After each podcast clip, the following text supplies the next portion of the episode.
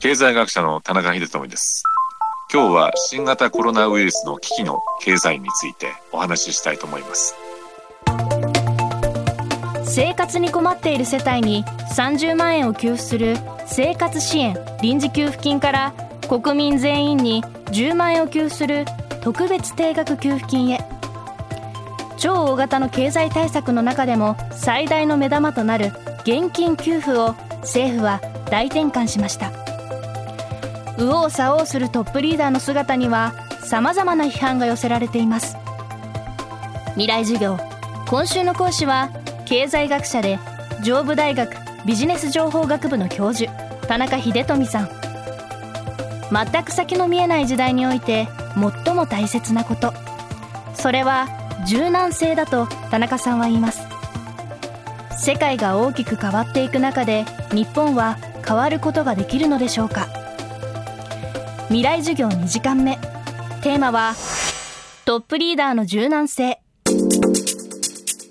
まさに今ですね、日本社会、日本経済だけではなくてですね、世界経済自体もですね、大きく変わろうとするですね、そういったまあ、ある意味危機をこうバネにしてですね、社会の仕組み自体が変わっていくんじゃないかなと僕は思ってますね。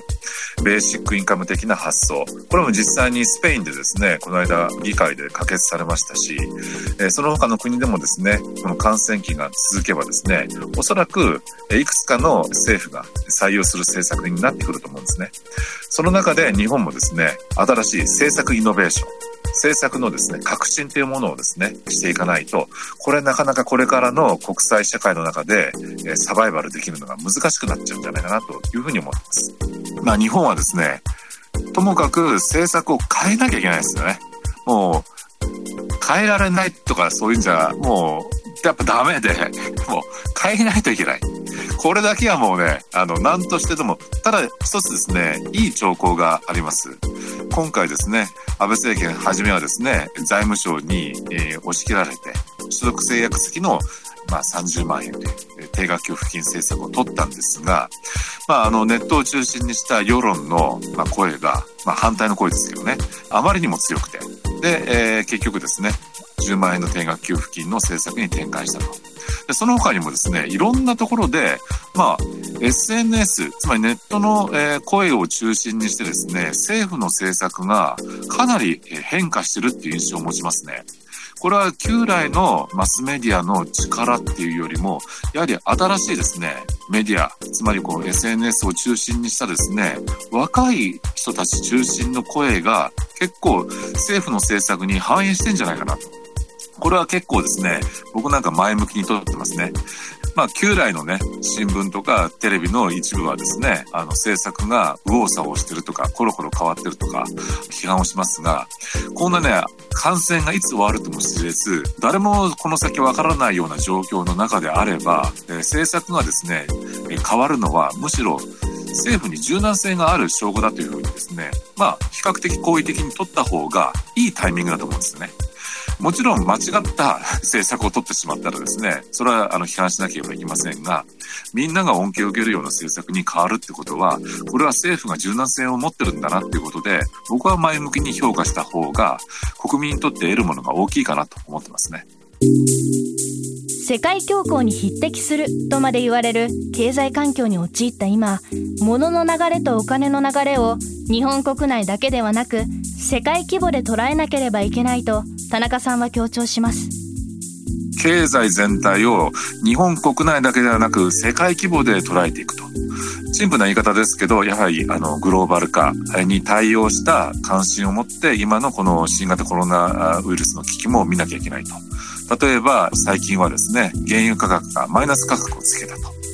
で、まあ、これを見てですね、えー、2つの意見がありがちなんですが、やはりこの産油国を中心にしてですね、あまりにもですね、石油作りすぎちゃって、えー、新型コロナウイルスの経済危機によって各国の需要が不足してるので、それでマイナス価格になっちゃったと。で、他方では、なんか日本は石油が安いと得する部分もありますよと。ここで話終わっちゃダメなんですよね。もう少し突っ込んで、もしこのですね、例えばアメリカ、シェール企業、シェールオイルを、まあ、あの、産出するよう、それを売買するような企業ありますが、そういった企業はですね、ジャンク債市場といってですね、社債を発行してそこで資金を調達して企業を回してるんですね。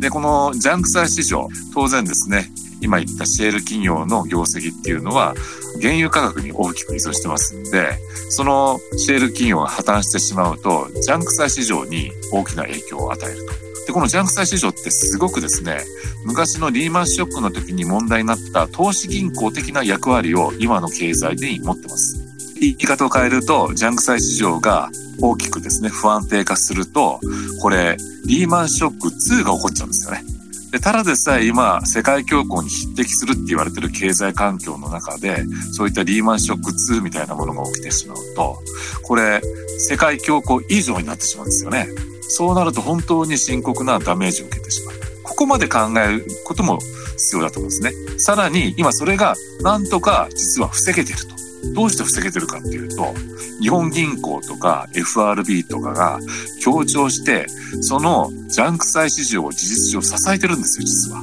お金をいっぱい出して。